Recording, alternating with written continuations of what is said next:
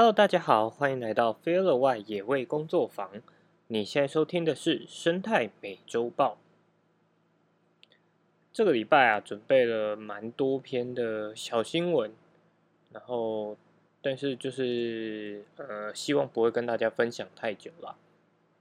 好，我们废话不多说，直接进入这个礼拜的第一则新闻吧。第一则新闻呢，其实跟上个礼拜的新闻也有所关系哦。在上个礼拜，我们讲到了在呃芬兰那边，就是爆发了禽流感，导致了就是野鸟大量的死亡。那这个礼拜的这则新闻呢，是发生在南韩。南韩的农业部在七月三十一号证实了，就是又发现一起猫咪感染了 H5N1。的禽流感病例，那这是近期之内发现的第三起病例哦。这次呢是在首尔的冠岳区的收容所里面，有一只猫咪出现了呼吸道症状，接受治疗之后仍然不治死亡。那事后检测就发现说，猫咪感染的是高致病性的 H5N1 禽流感病毒。而在前一周，另外一区就一样，在首尔的龙山区，有另外一间收容所，也有两只猫咪感染了 H5N1。那这是从二零一六年开始，南韩首次有哺乳类动物感染了这个禽流感病毒。那呃，龙山区的这间收容所感染的这两只猫咪啊，最后也是不幸死亡。那南韩政府也就马上封锁了这个收容所，并实施隔离措施。尽管说跟感染猫咪接触的人目前都没有出现任何症状，也没有证据显示说猫或其他哺乳类动物啊会将禽流感传染给人类。不过，南韩卫生部仍然在密切的监测。目前已知道的是，H5N1 它的潜伏期大约有十天。所以这个部分就是呃蛮值得关注的。那这个新闻其实分享给大家也是呃希望大家要特别就是注意，因为其实 H5N1 这个病毒啊，在全世界各地都蛮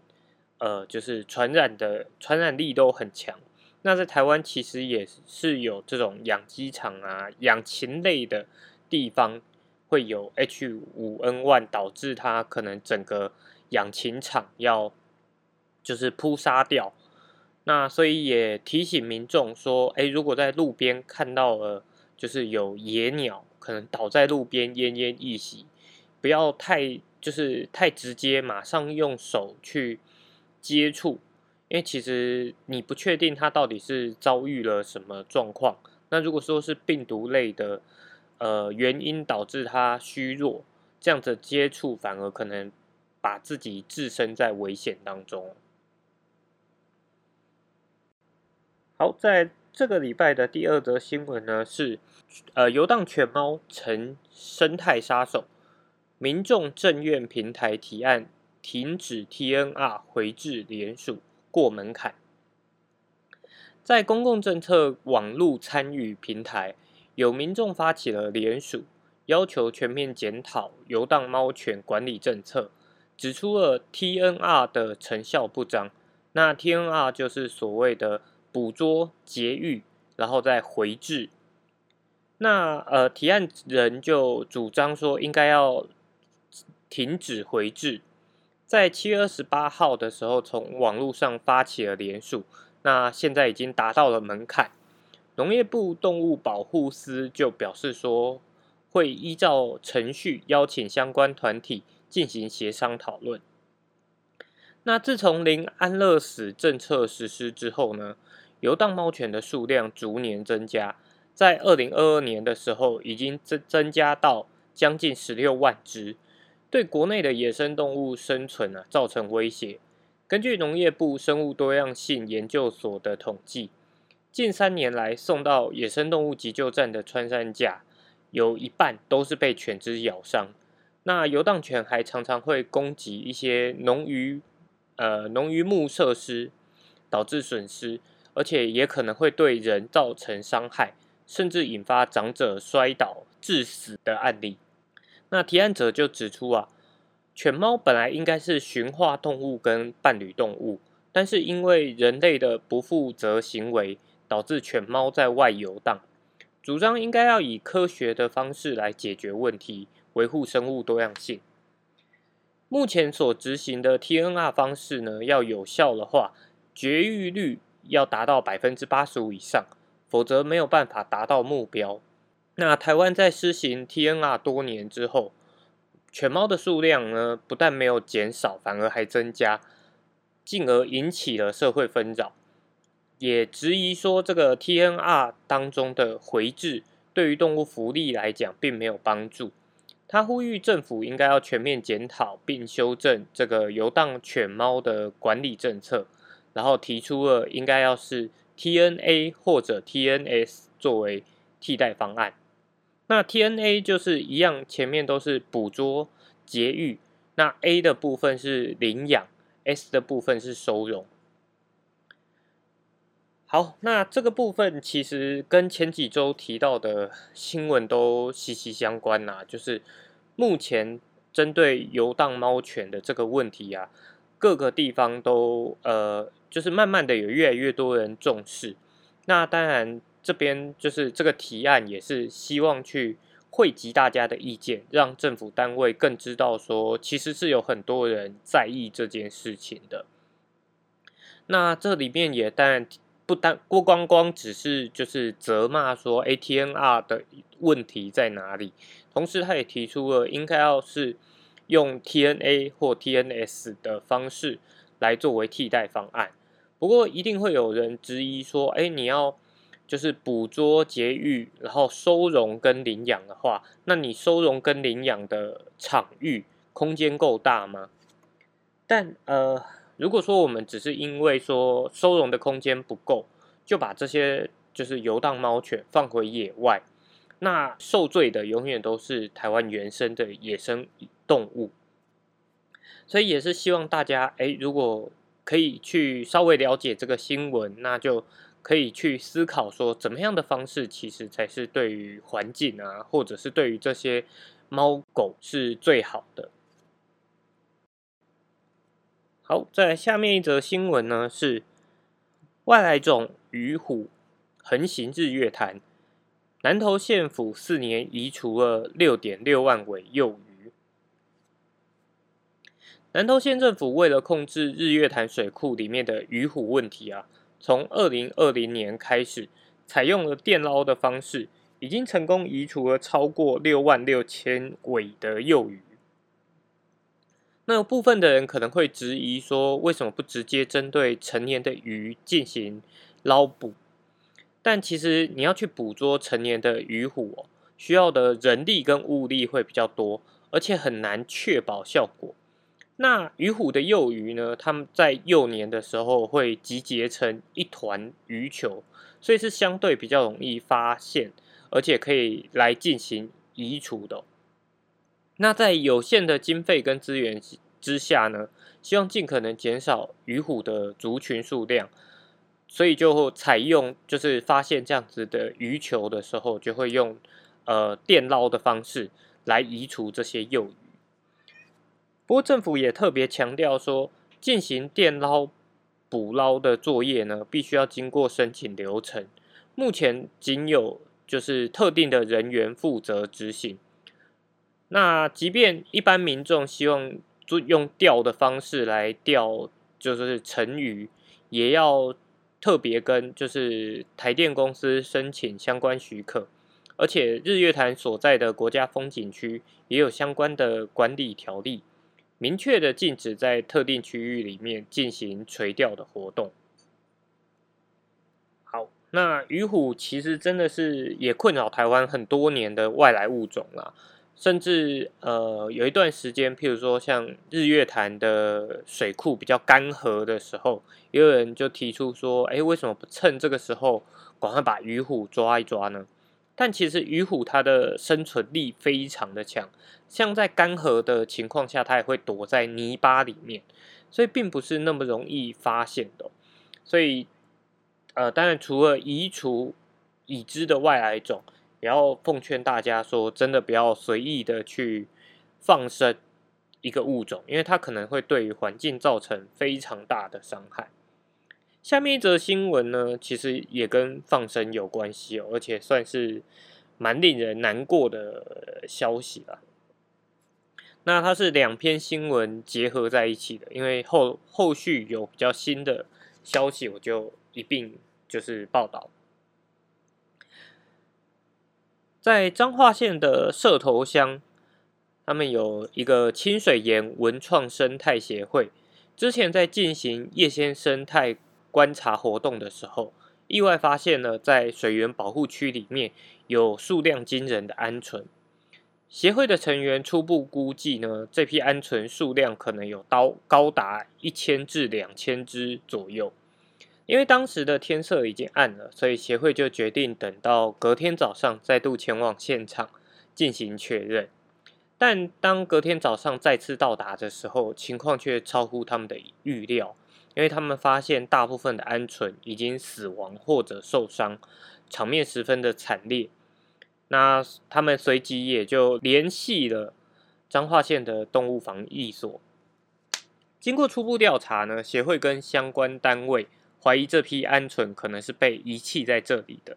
那后续警方进行调查，发现一名郭姓的女子涉嫌跟这这个事件有关。那该名女子呢，自称是出于神的旨意进行放生，以消灾祈福。但这个举动呢，却引起了社会关注跟议论啊，并引发了对动物保护跟生态平衡的讨论。彰化县的防疫所呢，随即也展开了全面的清洁和消毒工作，以避免就是假设这些鹌鹑啊，它有，比如说像刚刚提到的 H5N1 禽流感病毒的话，就可能会导致。就是现场的呃环境，不论是对于人或野生动物来讲，都是相当大的威胁哦。那所以彰化县农业处呢，也在现场进行了采样，然后并且进行了消毒跟清洁的工作。好，也会进一步调查鹌鹑的来源跟可能的健康状况。好，所以这则。呃，新闻也跟这个礼拜的标题非常有关哦，就是是放生还是放死？就是很多时候，呃，也我们当然不是指责所有的的宗教团体，因为宗教当然是个人信仰自由嘛。但是当宗呃当宗教行为变成一个呃破坏环境或生态的状态的时候，它就会。呃，就是非常值得讨论啊。那像放生这个行为，其实已经被讨论了非常多年，因为在过去也时常会发生。呃，对于动物的状况不了解，譬如说可能将淡水的乌龟拿到海边去放生，那这对于这些乌龟来讲，也不是一个好的放生，它反而是把它丢到了一个完全不适合它的环境。而且这样的行为其实对于当地的生态啊，也都造成了非常多的影响。所以还是希望大家可以理解说，我们在对于环境不够了解的时候啊，其实不要随意的去进行一些放生行为，或者是自己觉得诶可能是善举的行为。其实最好的方式都还是询问，就是相关的专业人员，那他们就能提供。更好的一些资讯，可能就可以避免一些不论是憾事啊或者错误的事情发生。好，在下面一则新闻呢，是金门友善水獭生态给付增加三个社区，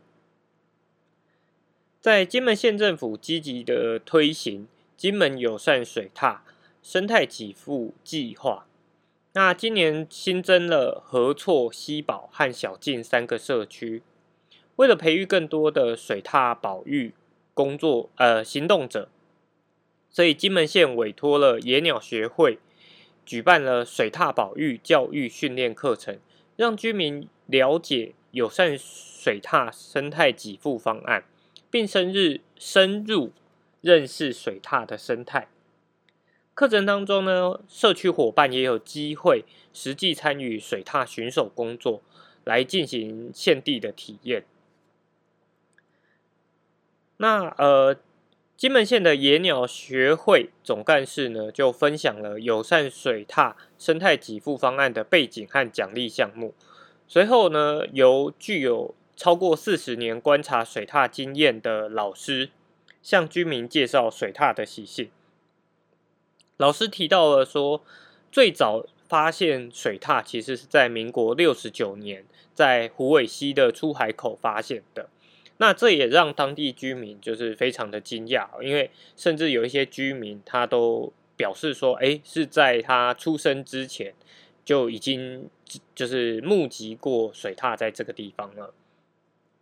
那他也进一步解释说，水獭其实不仅会以鱼虾为食物，也会捕食一些水鸟啊、水蛇之类的。那食性是相当多样化的。那目前金门友善水踏生态服务给付计划呢，已经进入到了第三年。社区居民通过巡守记录水踏的活动啊，跟脚印。那这些记录逐年的累积，就慢慢的会成为了公民科学的一环。同时，也为科学研究提供了很重要的基础资料。那其实以前在全台湾，就是包含台湾本岛，都是具有呃都是有水獭存在的。但因为就是呃水獭它就是相当的依赖水嘛，在一些溪流啊，因为人为的利用。可能开发的关系，或者是呃有一些污染的问题，导致了就是水獭在台湾本岛目前是已经绝迹了。那全台湾目前还有水獭出没的地方，就是剩下金门。像在去年的十二月，我也有去就是金门观光，观光的时候就有特别去看水獭，所以其实也真的蛮希望说，哎，就是金门有办法把。水獭变成一个地方特色，那也让就是一般的游客到了那边之后，有更多的选择可以去欣赏这些可爱的动物好，讲到欣赏动物呢，再来下一则新闻也是稍微有相关哦。下面一则新闻是：不接触、不喂食、不干扰。高雄市农业局推猕猴三步政策，人猴。和谐共存。那台湾猕猴在二零一八年的时候，从保育类调整为一般类的野生动物。但其实，即便调整为一般类的野生动物啊，它仍然受到野生动物保育法的保护，不得任意捕捉。而且在呃，就是二零二零年啊，二零二二年的时候呢，我们的动保法也增加了。台湾猕猴是禁止被饲养的，因为在它调整为一般类之后啊，就开始陆陆续续冒出了很多饲养猕猴的案件。那其实这是一个非常吊诡的事情啊，因为其实根据《野生动物保育法》是不得任意捕捉的，所以这些饲养的人他到底是从哪里去获得这个台湾猕猴的，就是一个很大的问题。所以到后来也才会变成由动物保护法里面来禁止说台湾猕猴禁止被饲养。那呃寿山就是高雄非常著名的一个有许多猕猴的地方呢。那目前寿山估计大约有一千四百只的猕猴。尽管十多年来寿山的猕猴族群数量就是都有波动，但其实并没有持续增加。不过偶尔会有一些就是猕猴闯入闯入较为都市的区域的一些新闻。不过这些闯入都市区域的猕猴，大部分都是呃单独一只的雄猴。那这主要是因为它们的习性本来就是雄猴会往外去拓展，去加入别的猴群，来促进基因流动。所以这也就是为什么会有一些雄猴。他跑到都会区里面，因为寿山它目前就是它能够连接到别的，就是别的山区的路线非常少，所以也就会有一些公猴，它就是会冒险闯入了都会区。目前高雄市定有《高雄市野生动物保育自治条例》，那禁止在鼓山、旗山、美浓、大社、阿莲及冈山等六个行政区。直接接触喂食台湾猕猴，违者呢会罚款。那检举喂食的人呢，也可以获得奖奖励金哦。那主要会这样子，因为野生动物当野生动物过度依赖人工喂食的话，会渐渐的丧失了觅食的能力，让它没有办法在自然环境下存活，而且。习惯人类喂食的野生动物容易失去警戒心，就会增加受伤啊或死亡的风险。而且大部分人类的食物对于野生动物的健康都是有害的，因此长期吃人类给的食物其实是会破坏整个食物链，导致自然生呃自然失衡的。那所以农业局也特别呼吁大家说，不应该喂食台湾猕猴。以避免跟它引发冲突，不去喂食台湾猕猴，既能保护人身安全，同时也保护野生动物，才有机会实现人跟野生动物和谐共存的状态。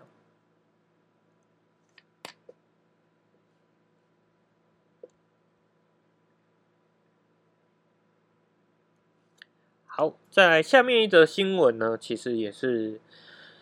呃，蛮令人震惊的。宜兰罗东南射弹弓射死绿头鸭，违反野保法，可罚最高三十万元。那在宜兰的罗东运动公园呢，爆发了一起令人愤怒的事件，就是有一名男子，他被宜兰县的议员发现使用弹弓射杀了生活在公园湖内的绿头鸭。当议员去制止这名男子的时候，男子。就是还表示说，哦，我只是在玩而已。议员事后受访的时候表示说，他发现公园的，就是湖内的鸭类啊，慢慢的在变少，尤其是绿头鸭。原本这个公园里面的生态是相当丰富的，包含像绿头鸭、鹅啊、乌龟以及无锅鱼等。议员就批评说，用弹弓射击绿头鸭，其实就等同于是在猎杀。如果不加以制止和管理，就是整个公园内的生物将会越来越少。宜安县农业处的科长呢，就表示说，针对一般野生动物的猎捕，其实也违反了《野生动物保育法》的第四十九条，所以可以罚六到三十万元的罚款。那县政府也表示说，接下来会加强公园的巡逻，也可能。未来会引入科技执法，以防止类似的行为发生。那希望可以保护公园内的野生动物和生态环境。好，那这则新闻真的是就是希望大家也了解，就是真的不要有时候会觉得啊，好像很好玩，去呃攻击一些野生动物。那虽然这个议员提到的原先公园里面的这些。动物啊，就是他刚好举例到的物种，都是其实也都是，呃，大多数是外来种啊，像鹅也是人类养殖的，无锅鱼是外来种，那它里面提到的乌龟可能也是人为放生的巴西龟。不过其实除了他提到的这些动物，确实在罗东的运动公园里面也有很多其他的自然的野生动物存在。所以还是希望大家可以好好的保护我们的环境。好，在下面一则新闻呢，是秘鲁出土古代巨鲸，史地球史上最重的动物。最近呢，在《自然科学》期刊刊登了一篇非常受到注视的论文哦，里面表示说，在秘鲁发现了一种巨大呃古代。巨大的鲸鱼化石，那很有可能会变成是地球史上最重的动物。它的重量呢，估计可达三百四十公吨。远超过目前的记录的蓝鲸了。那目前已经出土的十三块脊椎和四根肋骨，每块脊椎呢都已经重达一百公斤以上，肋骨呢平均长度将近一点四公尺。研究人员推测说，这种鲸鱼的头前肢和后肢都相对比较小，预估它的重量呢可能介于八十五公吨到三百四十公吨之间。可能会超越最重蓝鲸的一百九十公吨记录，所以这个发现呢，也引发了科学界的就是关注啊。在下面一则新闻呢，也是这个礼拜的另外一个标题啊：监视器拍下会发光的皮卡丘清晰身影，学者鉴定真面目嗨翻，是新物种。一名位呃，一名野生动物保护区的学者在澳洲的斯科舍省野生动物保护区偶然发现了一种神秘的大耳老鼠，外貌像是宝可梦游戏里面的皮卡丘，但体型更大，耳朵尖尖，眼睛大，行动的方式呢，则是用跳跃的方式。这名学者架设了红外线监视器，捕捉了千张这个神秘小动物的照片。后面呢，经过澳洲博物馆的鉴定，这些大老鼠是已经被认为在澳洲灭绝的暗色跳鼠，同时也是该保护区的新物种。暗色跳鼠呢，在二零零三年的时候被学界认为已经灭绝，但这次的发现呢，也为就是澳洲当地的保动物保育界带来了巨大的喜悦。那有兴趣的各各位可以点进去链接里面看，因为它里面放的照片，它那个透过红外线自动相机拍的照片，确实有一张看起来真的蛮像皮卡丘的。不过也必须说，就是真的新闻标题都下的很浮夸啦，就是它这里用一个全新物种，但其实。它也不能算是全新物种，而是被认为已经灭绝的物种重新再被发现。好，再来是这个礼拜的最后一则新闻，也算是一个嗯跟大家分享的小活动。花莲县政府呢，在去年举呃成功的举办了夜间生态导览活动，也广受好评。今年呢，再次举办。台湾胡服夜间生态导览活动，那活动会以不打灯、不干扰的方式介绍台湾胡服的食源植物，并实地观察胡服的活动痕迹，让参与者更深入了解台湾胡服。台湾胡服呢是一种濒临绝种的保育类动物，在全台估算大约只有两百只左右。那它的特点是它的脸形状像是。狐狸，那有着大大的眼睛，跟金黄色的一圈，就是脖子的毛，有点像围巾的那种感觉。那当它们翅膀打开的时候呢，可以达到一公尺左右，也是台湾最大的就是蝙蝠。但它跟一般的蝙蝠其实不太一样啦，就是一般人对蝙蝠会有一些比较刻板的印象，那可能会觉得是蝙蝠长得呃有点丑丑的。不过台台湾胡蝠，它因为就是它是算是吃果实的这种呃食果性的蝙蝠，所以它其实整只长得呢，真的就比较像，呃，要讲狐狸吗？反正就是它整体看起来并不会那么的呃让一般人感觉到害怕。那花莲呢，是台湾目前就是有稳定族群。的台湾虎符的地方啊，那台湾虎符也跟石虎、黑熊、水獭被并列为是台湾的四大神兽，因为这四种物种呢，都是呃台湾目前就是濒临灭绝的比较中就中大型的哺乳类动物。那胡蝠因为它的栖息地跟人类的活动区域高度的重叠，所以面临的困境呢，大部分是食物不足啊，或者是人为干扰。那所以花莲县政府就希望说，透过这样的导览活动，能让民众认识到台湾胡服在生态系中的重要性，并一同保护这个台湾胡服，让花莲成为台湾胡服友善的城市。那今年举办的这个夜间导览活动呢，会在八月的二一、二二、二三、二四，还有二八、二九的晚间七点到九点举行。每一个梯次呢，都都有限制，只能最多二十人。所以如果有兴趣要去花莲玩，也有兴趣想要去认识这样子一个新的可爱的动物的话，就可以从新闻链接里面去找到它的呃报名网站。那目前不确定报名人数有没有爆满了，不过就是大家可以呃借由这样的活动啊，去了解说，其实台湾还有这样一个特别的物种。